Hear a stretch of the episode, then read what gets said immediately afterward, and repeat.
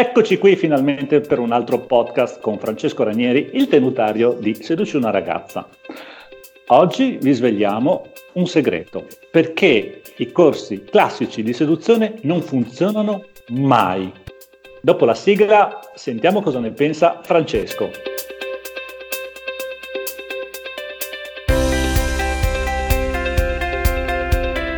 Ciao ragazzi, benvenuti, benvenuti, a questo nuovo audio. Ciao Daniele. Ciao. Oggi parliamo, anzi cerchiamo di accennare un discorso abbastanza corposo che è fondamentalmente il perché i corsi classici di istruzione non funzionano. Ma tu mi dici Francesco attento perché fai anche tu corsi, sì, però... Esatto. Sì, sì, sì, certo, però se mi permetti non ne ha fatto la stessa cosa. Quindi perché allora eh, diciamo oggi abbiamo il coraggio di dare questa dicitura molto forte, no? quindi il corso di istruzione perché non funziona? Beh, fondamentalmente perché eh, fondamentalmente la seduzione fuffa mh, mm, ha un unico obiettivo, cioè quello fondamentalmente di creare nella persona un problema che non ha, per poi vendergli una uh, soluzione. Questo è il loro, diciamo, il loro business fondamentalmente. Infatti è molto facile notare che esiste l'approccio fast, l'approccio lento, l'approccio diretto, l'approccio indiretto, esiste il night game, il day game, lo street game, cioè quindi non fanno altro che prenderti una cosa sola che fondamentalmente è l'avvicinarsi ad una donna eh, la dividono in 50 pezzi diversi, a questi pezzi danno un nome diverso e automaticamente poi hanno poi la soluzione pronta fuffara. Ora chiaramente tu mi dirai o qualcuno ci dirà o penserà, ma Francesco, ma scusami, ma siamo tutti così, diciamo, eh, distratti a non accorgerci di questa fufferia fondamentalmente? Beh, guarda, non è questo il punto. Il punto è che la maggior parte delle persone che comunque ha dei timori nei confronti delle donne la maggior parte di questi timori, caro Daniele, comunque prevengono, vengono da una bassa autostima, da poca sicurezza, da un rapporto comunque non idoneo con i genitori, da un rapporto non simpatico, tra virgolette, con la mamma, quindi sono tutte fondamentalmente degli ostacoli che comunque sono all'interno, sono celati nell'anima della persona. Ora cosa succede? Queste persone però fanno delle volte l'errore di pensare che, che inizialmente si accorgono che fondamentalmente la, la, loro, diciamo, la loro problematica non è il sapere cosa dire ad una donna, ma è proprio quello di avvicinarsi ad una donna. Allora, tante persone vedono questo ostacolo, quindi sanno che non è un qualcosa di tecnico, ma qualcosa di profondo, qualcosa di emotivo, però pensano che poi ehm, arrivando alla tecnica, arrivando alla soluzione fantomatica, arrivando alla soluzione fuffa, pensano erroneamente di, come dire, di, di diventare più forti e quindi poi di scacciare poi mm. quella problematica interiore che hanno. Cosa in che effetti, poi... Sì, scusami se ti interrompo, in effetti è come quando uno vede un'opera d'arte, un, un quadro, sì. fa un corso per imparare a dipingere, ma non è che è in grado poi di fare l'opera, ha solo imparato la tecnica, eh, non sarà mai in grado di poi riuscire a imitare l'artista, no? Ma Quindi... assolutamente, ma, ma assolutamente, hai ragione, tuttavia però qua c'è da, c'è da aggiungere un punto, perché la tecnica che comunque la persona va a cercare per rafforzarsi e quindi non vedere poi i problemi interiori, i problemi emotivi che ha nei confronti delle donne, eh, diciamo che questo fondamentalmente avviene anche perché poi la fuffa è molto brava a darti i giusti messaggi, cioè la fuffa, ti, la fuffa, ti, dice tu non sai approcciare perché non sei la fase giusta, tu non sai fare quello perché non hai l'atteggiamento giusto, tutta una serie di cose, però loro sanno, sanno quindi i fuffari sanno benissimamente dov'è il problema. Loro sanno che fondamentalmente lui ha paura della donna. E siccome non hanno gli strumenti per togliere a questa persona questa paura e che quindi poi potrebbe prendere il volo tranquillamente lui stesso da solo, eh, quindi non avendo gli strumenti per lavorare su questo, allora cos'è che fanno? Danno alle persone una serie di surrogati. Come ad esempio, Daniele, vedi mm. la frase il rompighiaccio, vedi in gergo, no? La frase da dire alla donna si chiama rompighiaccio in italiano, perché in inglese si chiama opener. Ora attenzione però, Cos'è che succede? Qual è il danno che la fufferia vede ma non ammette e soprattutto che l'eventuale corsista non riesce a vedere però poi rimarrà invischiato? E che, è che la frase che tu a me fuffa mi dai, quindi a me eventuale corsista, non è tanto il fatto che poi mi aiuterà Daniele ascolta bene a parlare con quella donna. Ma il punto, sai qual è? Che io eventuale corsista, da quella donna di default non ci andrei. Io da quella donna non mi fermerei. Quindi ho bisogno della, de, ho bisogno della fuffa che mi dà un perché ed ecco che allora la frase che lui andrà a dire a Pappagallo diventerà la motivazione per avvicinarsi alla donna. È un wow, po' come dirti, questo eh, no, no, no, ma questo, ma, no, ma, spero riescano a capirla, a comprenderla, perché non è eh, semplice. Eh, allora, se, se, ci sono persone di coscienziose, lo capiscono, altrimenti è giusto che si facciano inculare, che non ci disturbano con le loro perdite di tempo. Detto questo, in grande simpatia, un po' per fare l'esempio, un po' come dire, eh, siccome tu hai paura del pallone, allora io ti do 5 euro per avvicinarti. Però poi tu non riuscirai mai a giocarmi a calcio, a fare una buona giocata. Sai perché? Perché tu hai paura del pallone. Quindi ecco che allora quei 5 euro, quella frase diventa la motivazione che spinge l'uomo ad avvicinarsi alla donna, non contemplando quest'uomo la gravità della situazione che lui di default, chiamasi uomo, non si avvicina di default, ribadisco, alla donna. Capisco, eh, capisco. Ma questo poi, vale, ma questo vale, basta. fermati, questo vale, no? Ok, sull'inizio conoscenza, quindi ti do il rompighiaccio, oppure ti do la storiella preconfezionata da raccontare mm. alla donna, perché? Perché tu fondamentalmente non hai nulla da dire. Ora, attenzione Daniele, ma è possibile che uno non abbia nulla da dire? No, non è possibile. Quindi qual è il problema? Il problema è fondamentalmente la paura di questa persona di esprimersi, la paura di non sentirsi all'altezza in, nei confronti di questa donna e quindi nel momento in cui lui apre bocca più del dovuto, ha paura di essere giudicato. E allora lui con la storiella si sente tranquillo, perché fondamentalmente la storiella, come eh, la frase di inizio conoscenza diventa il suo perché che poi gli permette di avvicinarsi alla donna. Ed ecco perché quando queste persone qua a un certo punto non riescono più a trovare la frase eh, diciamo idonea, non fanno nulla. Ed ecco che allora queste persone qua nella conversazione, quando la donna gli risponde una domanda, quando la donna rispo- risponde in maniera storta o qualcosa che non si aspettano, loro cadono come dei peli. Perché non sono fondamentalmente consci del perché loro sono lì. Loro sono lì perché hanno da raccontare una storiella preconfezionata. Loro sono lì perché devono recitare un'apertura, un opener, un opighiaccio. Ma se non avessero queste due, motivi, queste, queste due motivazioni futili, loro dalla donna non si avvicinerebbero di default.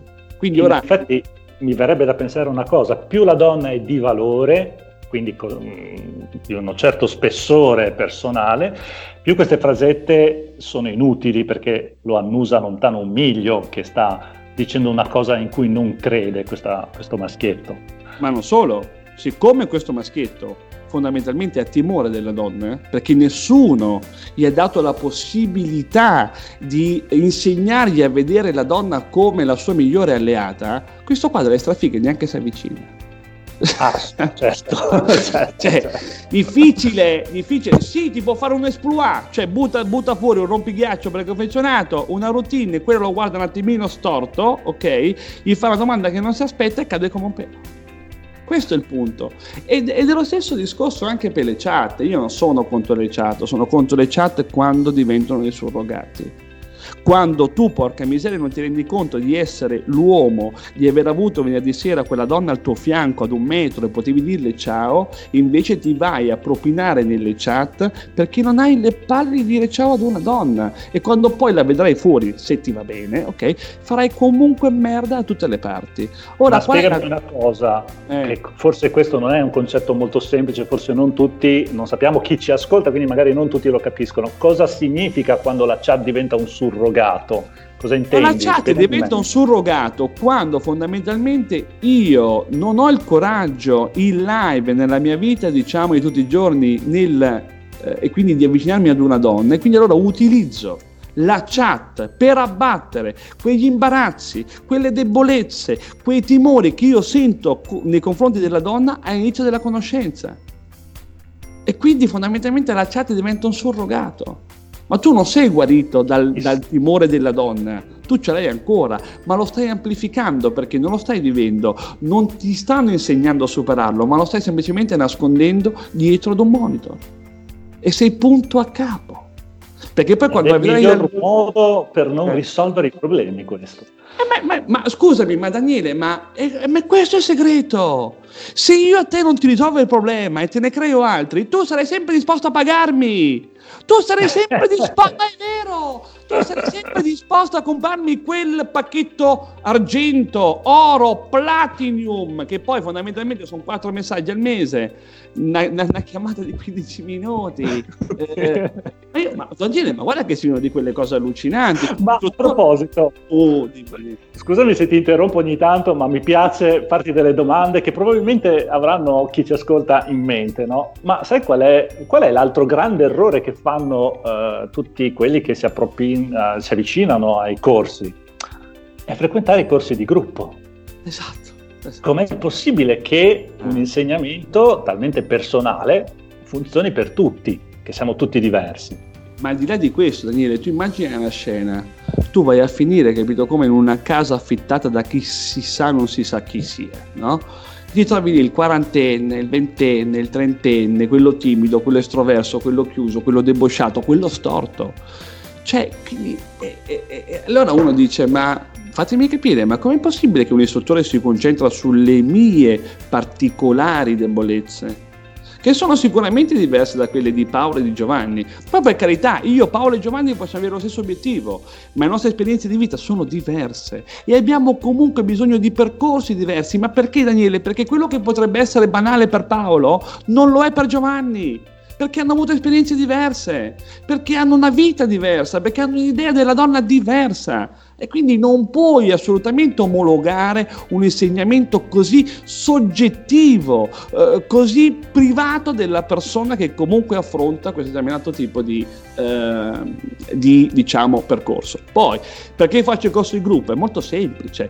Ti, vi, vi, invito a, a 20, voglio dire, prendo 20-30 persone, le faccio venire, dico quelle 4-5 cose basiche, ok? Tu ti alzi dalla sedia sentendoti un leone della Madonna, vai a provare provare, fai merda, mi richiami, io ti dico, eh beh, ma se però non hai ottenuto o comprato la, la, la tecnica oro e quella stellare, non puoi riuscire. Quindi tu compri la tecnica e ti trovi poi quattro ragate in più di quelle che tu già sapevi, ma comunque vai ancora in pratica, fai comunque merda e il circolo torna sempre ed è sempre quello. Fin quando a un certo punto uno non si stufa e dice ma è così difficile o è così veramente tutta fuffa? A un certo punto va a cercare e cerca a un certo punto poi uno diverso che incomincia a dire cose diverse, incomincia a dare un'idea della seduzione pratica, reale, utilizzabile, fruibile, che porta veramente ad obiettivi, che si chiama Francesco.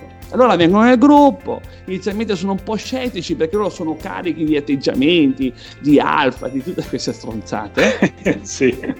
E quando a un certo punto poi si rendono conto e dicono, ah ma in questo gruppo si parla di donne, ah ma in questo gruppo si parla di come le donne ragionano. Figo, Figo, adesso capisco quanto sia rilevante che uno mi venga ad insegnare che devo tenere comunque le spalle larghe, eh, le gambe larghe per essere alfa, quando poi comunque in verità nel mio interiore mi cago in mano quando vedo una tetta. Questa è la verità. Ed ecco perché il corso classico, o comunque tutta la fuffa in Italia, fondamentalmente, ma anche nel mondo, tra virgolette, non può aiutare la persona, il corsista, quello che vuole veramente avere un agio, una tranquillità estrema nel poi gestire la donna con assoluta tranquillità e, se mi permetti, divertimento e simpatia. Questo è il punto.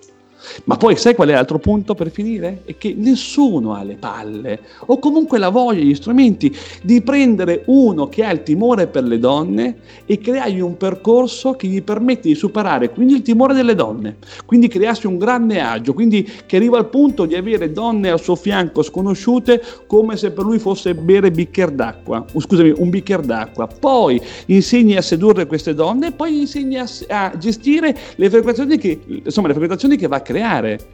Eh, ma questo però, devo dire, non tutti hanno le capacità di farlo, perché insomma devi capire che è di fronte, quali sono le, le, sue problematiche, quali sono le soluzioni, qual è il percorso più adatto per lui, quali sono, eh, eh anzi, qual è la pratica idonea a lui, perché Giovanni che ha 50 anni non posso portarlo in mezzo alla strada, come che ne so Luigi che ne ha 32.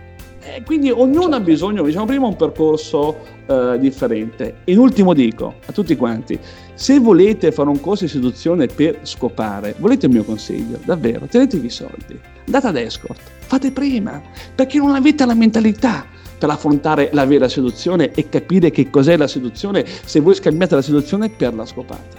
Non avete capito nulla, assolutamente.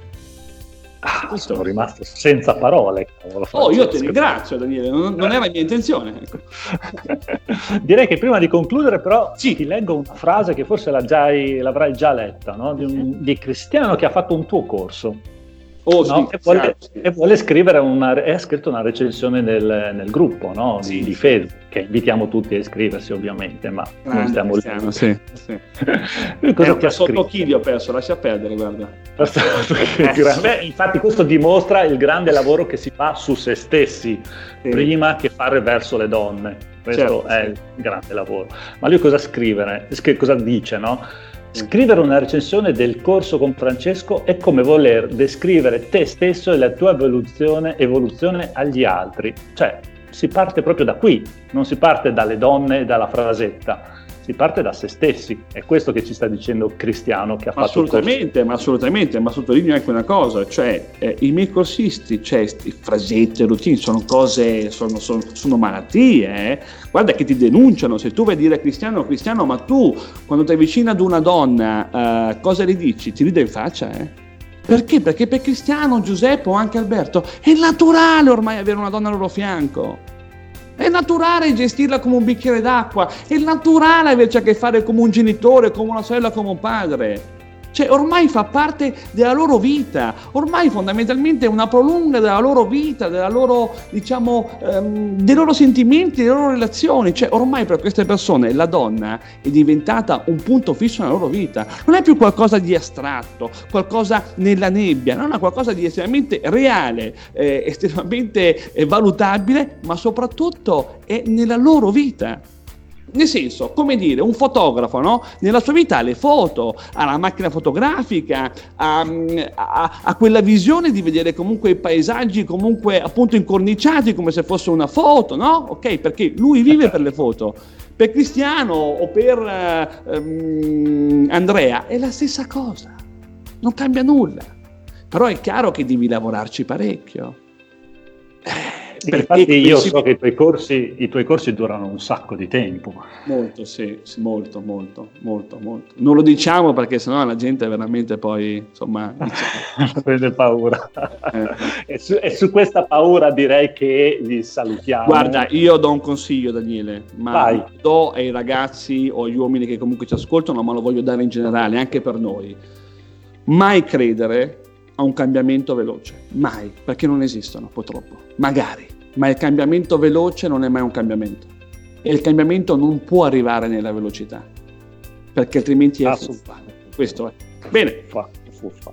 Bene, direi che con queste ultime parole ci salutiamo e ci sentiamo al prossimo podcast. Ciao, ciao ragazzi, ciao.